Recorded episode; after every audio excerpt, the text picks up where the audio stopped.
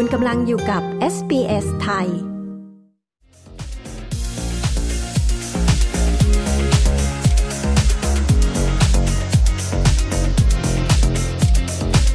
ุณชนกพรจียาศักดิ์หรือคุณตาตาผู้ช่วยวิสัญญีแพทย์ในรัฐเวสเทิร์นออสเตรเลีย ชวนคนไทยที่ชอบความท้าทาย ชอบใช้ไหวพริบ ชอบเรียนรู้สิ่งใหม่ๆ และเป็นคนใส่ใจในรายละเอียด มาทำงานเป็นผู้ช่วยหมอดมยาในออสเตรเลีย ซึ่งเธอบอกว่ารายได้ดี และมีโอกาสเติบโตในสายงานอย่างต่อเนื่อง ดิฉัน ปริสุทธ์สดใส SBS ไทย มีบทสัมภาษณ์คุณตาตาค่ะ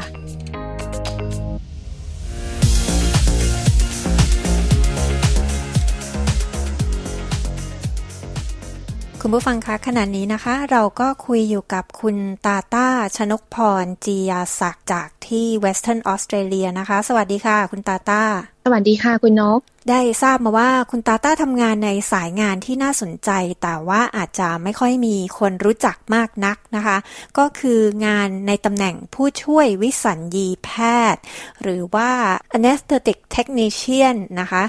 คุณตาต้าทำงานนี้ ตอนนี้ทำที่ไหนคะ แล้วทำมาได้กี่ปีแล้วคะค่ะ ตอนนี้ทำอยู่ที่โรงพยาบาลฟิโอนาสแตลลี่นะคะ แล้วก็ทำมาได้ไม่นานค่ะ แต่ว่าตอนปี 2009 นี่ทำอยู่ที่ Royal Prince Alfred Hospital ที่ซิดนีย์ค่ะ ประสบการณ์รวมทั้งหมดทางด้านนี้นี่ประมาณสักกี่ปีคะ รวมทั้งหมดเลยจากณวันนั้นแล้วก็มีช่วงแกลบนะคะ แล้วก็มาถึงวันนี้ก็เกือบจะประมาณ 10 กว่าปีค่ะ งานผู้ช่วยวิสัญญีแพทย์จะทำได้ที่ไหนบ้างคะ ทำเฉพาะในโรงพยาบาลได้เท่านั้นหรือเปล่าคะทำในคลินิกด้วยได้ไหมคะ งานนี้สามารถทำที่ Public Hospital หรือว่า private นะคะ แล้วก็ทำได้ที่ Day Surgery ค่ะ เป็นคลินิกที่มาผ่าตัดโดยที่ไม่จำเป็นต้องพักฟื้นนะคะ หน่วยงานหลักๆนะคะ ที่ทำได้ก็จะเป็นของ anesthetic ก็คือจะเป็นห้องผ่าตัดนะคะ operating theaters emergency department บางโรงพยาบาลนะคะ ICU หรือว่า intensive care ประมาณนี้ค่ะ ลักษณะคร่าวๆของงานผู้ช่วยวิสัญญีแพทย์เนี่ย อันนี้เราจะต้องทำอะไรบ้างคะก่อนอื่นไปถึงเราต้องเช็คก่อนว่าเราอยู่ห้องไหนค่ะ แล้วก็เป็นการผ่าตัดประเภทไหน จากนั้นเราก็ไปที่ห้องนั้น แล้วก็ไปเช็คเครื่องดมยาสลบค่ะ ปัจจุบันนี้จะเป็นของยี่ห้อไพรมัสเราก็จะเช็คว่าเครื่องผ่านไหมแล้วก็เตรียมอุปกรณ์ดมยาต่างๆ เช่น เราต้อง set up น้ำเกลือ เตรียมอุปกรณ์ airway เรื่องเกี่ยวกับทางเดินหายใจ ว่าเป็นท่อช่วยหายใจประเภทไหน แล้วก็คุณหมอที่เราร่วมงานด้วยนี่คือใคร เพราะว่าแต่ละคนจะมี preference ไม่เหมือนกัน แล้วก็เตรียมเกี่ยวกับเรื่องเข็มนะคะ เข็มต่างๆ เช่น หมอคนนี้เขาจะต้องการใส่เข็ม arterial line หรือเปล่า หรือว่ามีการบล็อกหลังหรือเปล่า เราต้องเตรียมยาชาหรือเปล่า เตรียมจำนวนให้ครบกับที่เคสที่เราจะทำในวันนั้นนะคะ โดยปกติเนี่ยนะคะในการที่จะเตรียมอุปกรณ์พวกนี้เนี่ยนะคะในแต่ละวันเนี่ยเรา จะต้องเตรียมสักประมาณสักกี่เคสค่ะ ค่ะ ช่วงกลางคืนเนี่ย staff ที่จะเป็น co-ordinator เขาจะทราบแล้วว่าวันรุ่งขึ้นจะมีกี่ห้อง แล้วก็แต่ละห้องมีกี่เคส เพราะว่ามันจะมีปริ้นรายละเอียดออกมาค่ะ ทีนี้พอทราบแล้วว่าแต่ละห้องมีการผ่าตัดอะไร ถ้าเป็นผ่าตัดเล็ก เราก็จะมาถึงตอนเช้า เราจะเอาตะกร้าเนี่ยมาหยิบเอาอุปกรณ์ต่างๆ ที่อยู่ใน workroom อะค่ะที่เราจำเป็นจะต้องใช้ในเคสนั้นๆ ของวันนั้น แต่ว่าถ้าเป็นผ่าตัดใหญ่ staff ที่อยู่ช่วงกะกลางคืน เขาจะเอาของทั้งหมดเนี่ยรวมใส่ไว้ในตะกร้าเป็นเคส แล้วก็เอาไปไว้ในห้องผ่าตัดห้องนั้นให้เราเรียบร้อย พอเรามาถึงตอนเช้าหรือ staff ที่ทำ daytime ไปถึงปุ๊บก็สามารถดำเนินการต่อเนื่องได้เลยค่ะ ทีนี้งานของคุณตาต้าเนี่ยนะคะ มันมีความแตกต่างกับพยาบาลที่อยู่ในห้องผ่าตัดยังไงบ้างคะงานของเราก็คือเริ่มต้นเลยก็คือพวกเราจะรวมตัวเป็นกลุ่มนะคะ มีการทำ huddle ก็คือแนะนำตัวเองก่อนว่าใครมีหน้าที่ทำอะไรในห้อง เสร็จแล้วเราก็จะไปรับคนไข้ที่ holding bay ค่ะ ซึ่งตรงนี้จะมี porter เป็นผู้นำคนไข้เนี่ยมาส่งที่ห้องผ่าตัด พอคนไข้มาถึงแล้ว เราก็จะอธิบายให้ฟังว่ากำลังจะนำคนไข้สลบ transfer คนไข้ไปที่เตียงของคนไข้ เราก็เริ่มนำสลบกับหมอดมยาด้วยกันค่ะ พอคนไข้สลบแล้วก็จะมีการ positioning คนไข้ว่าจะต้องมีแขนแขนหน้าใบลำตัวหรือเปล่าหรือว่า แขนจะมี arm board มา support ทีนี้พยาบาลที่อยู่ฝั่ง surgical จะมีสองท่านนะคะ ก็คือจะเป็น scrub nurse กับ scout nurse แล้วก็โรงพยาบาลบางแห่งจะมีถึงสามท่านนะคะscrub ก็คือคนที่ยืนอยู่คู่กับหมอผ่าตัด คอยส่งเครื่องมือในการทำหัตถการ ส่วน scout ก็จะอยู่บริเวณรอบข้างของ scrub อีกทีค่ะ เพราะว่า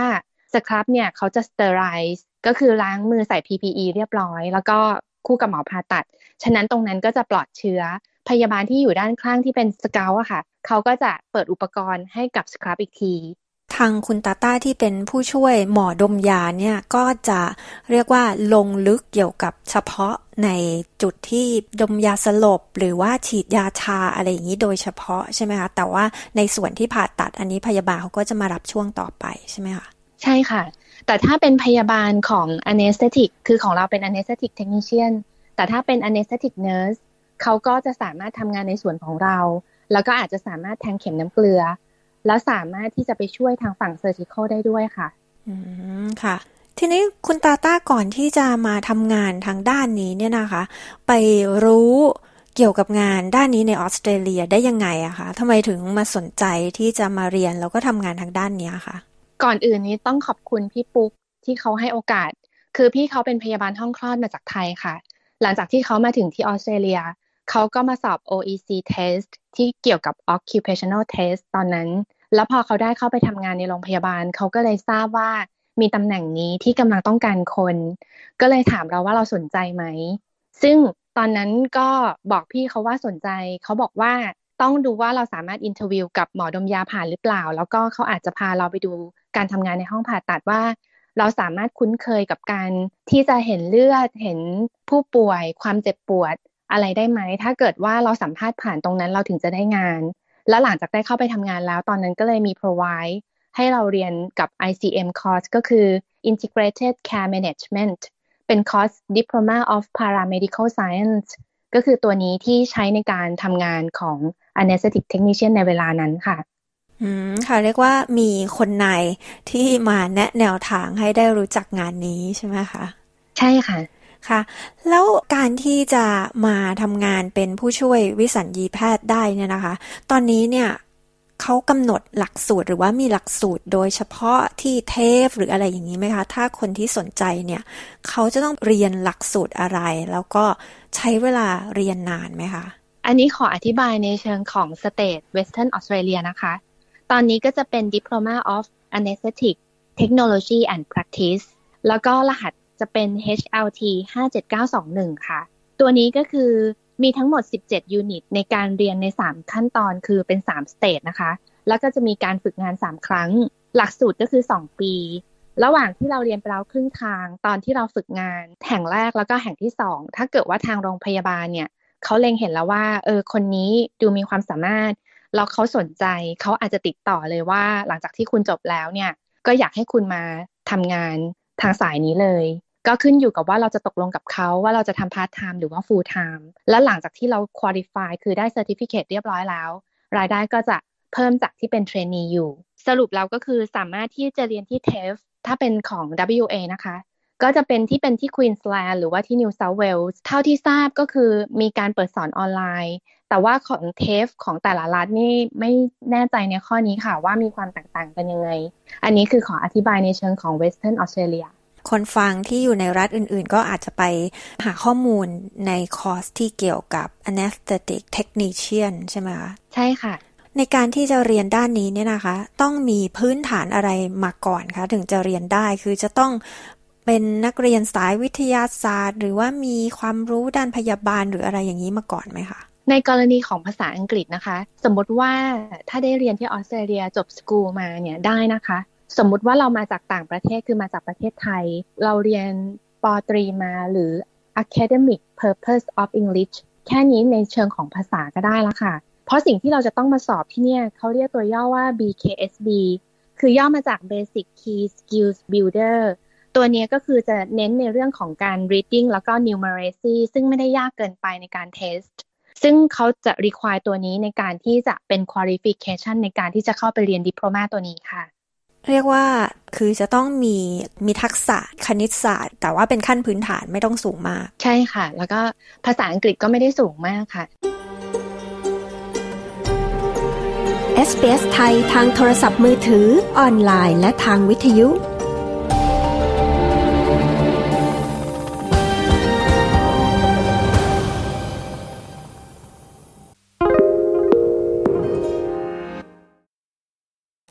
หาวิชาที่เรียนเนี่ยนะคะ ถ้าเข้าไปในหลักสูตรนี้แล้วเนี่ย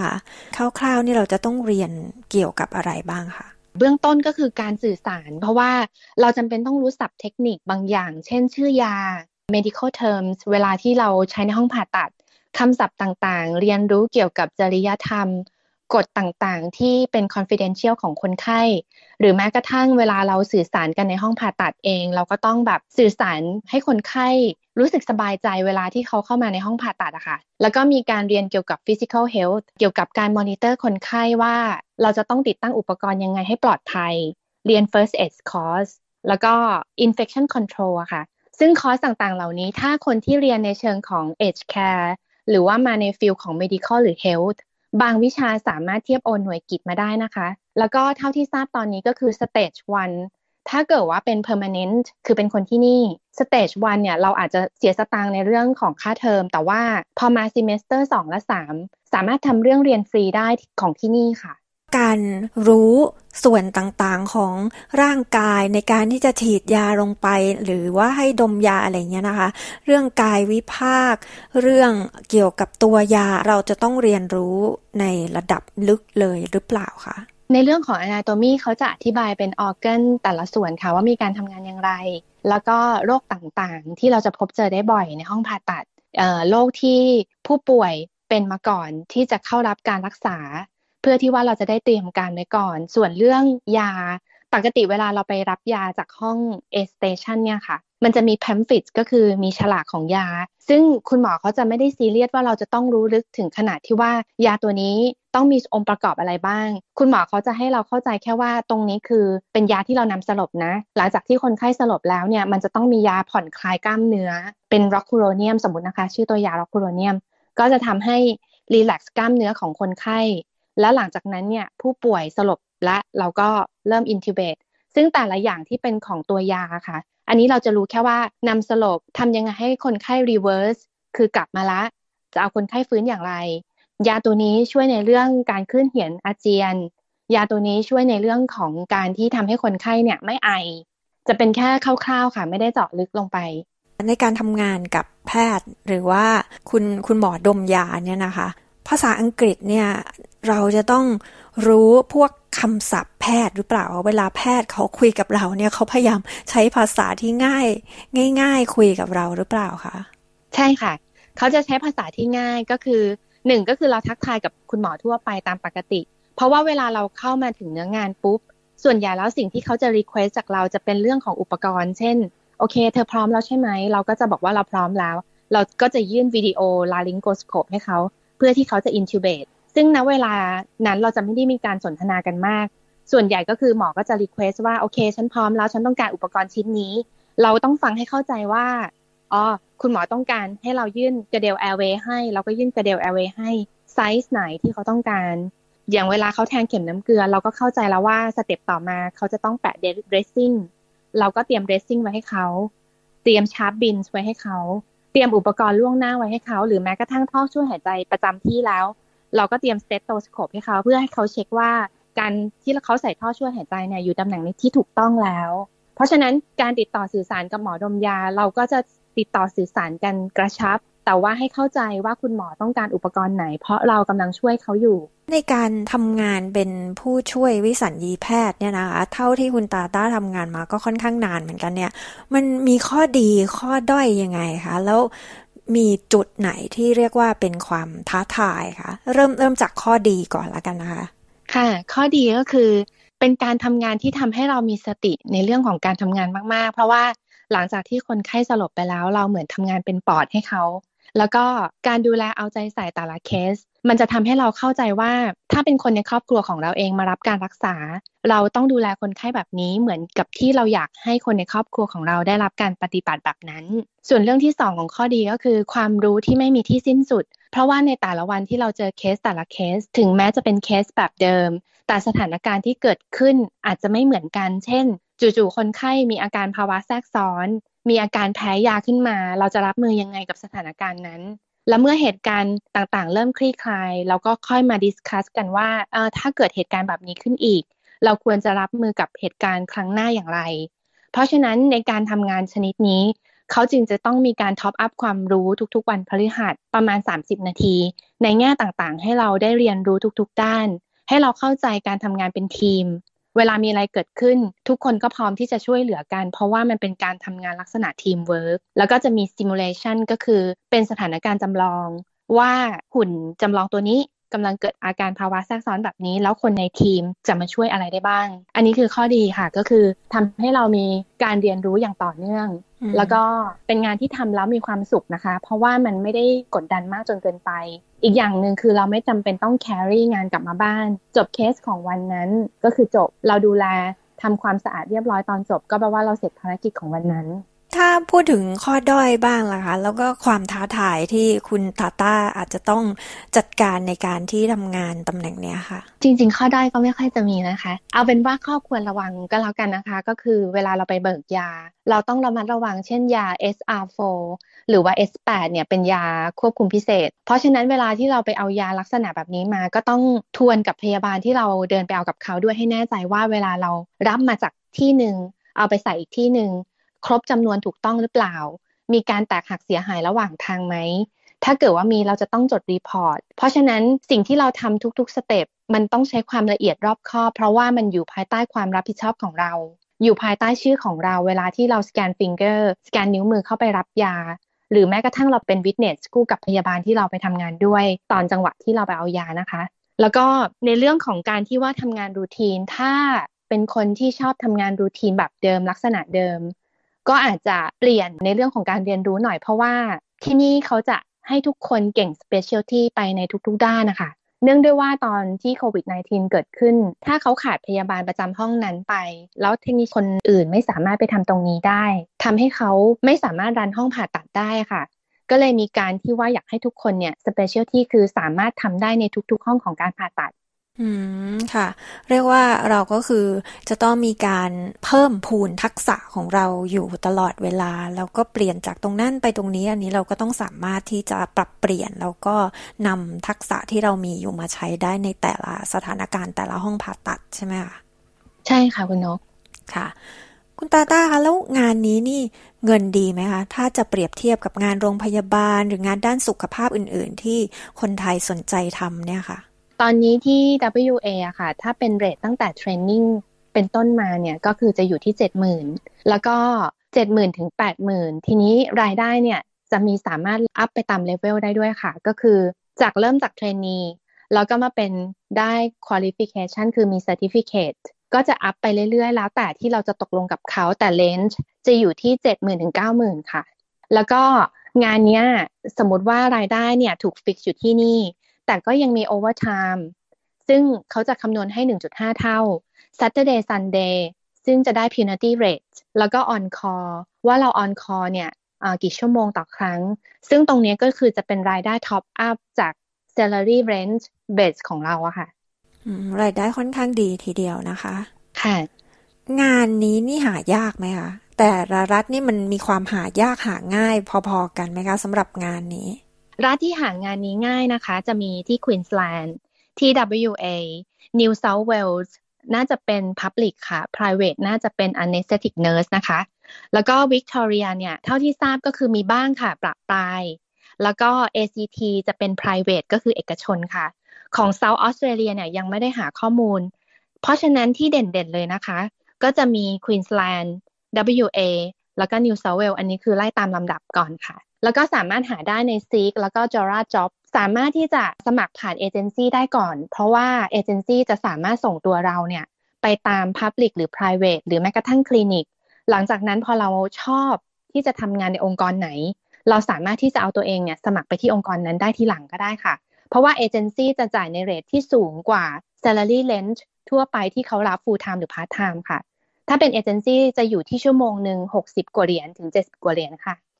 สุดท้ายนะคะ คุณตาต้าอยากจะฝากอะไรถึงคนไทยคนอื่นๆไหมคะ ที่ฟังแล้วอาจจะสนใจอยากจะทำงานเป็นผู้ช่วยวิสัญญีแพทย์แบบคุณตาต้าบ้างอะคะ่ะก็อยากฝากไว้ให้คนไทยเข้ามาทำงานฟิลนี้นะคะ ถ้ามีใจรักแบบอยากดูแล ชอบออกกันไนสิ่งต่างๆ รักความท้าทาย หรือแม้กระทั่งงานทำงานรูทีน ถ้าได้ตัดสินใจเข้ามาทำแล้วอะพอเราได้ดูแลช่วยเหลือผู้อื่น เราจะรู้สึกว่าเราได้เป็นส่วนหนึ่งในการที่ อยู่ประเทศนี้แล้วก็ทำงานได้อย่างที่ใจเรารัก และงานเราก็ออกมามีคุณภาพค่ะ ความท้าทายนะคะก็คืออยากให้เข้าใจงานในลักษณะนี้ค่ะว่าสถานการณ์ต่างๆ เนี่ยบางครั้งเราต้องใช้ไหวพริบในการรับมือ แต่ก็อย่างที่บอกมาว่าถ้าเรามีสติในการทำงานนะคะ มันก็จะช่วยให้เราผ่านพ้นไปได้ด้วยดี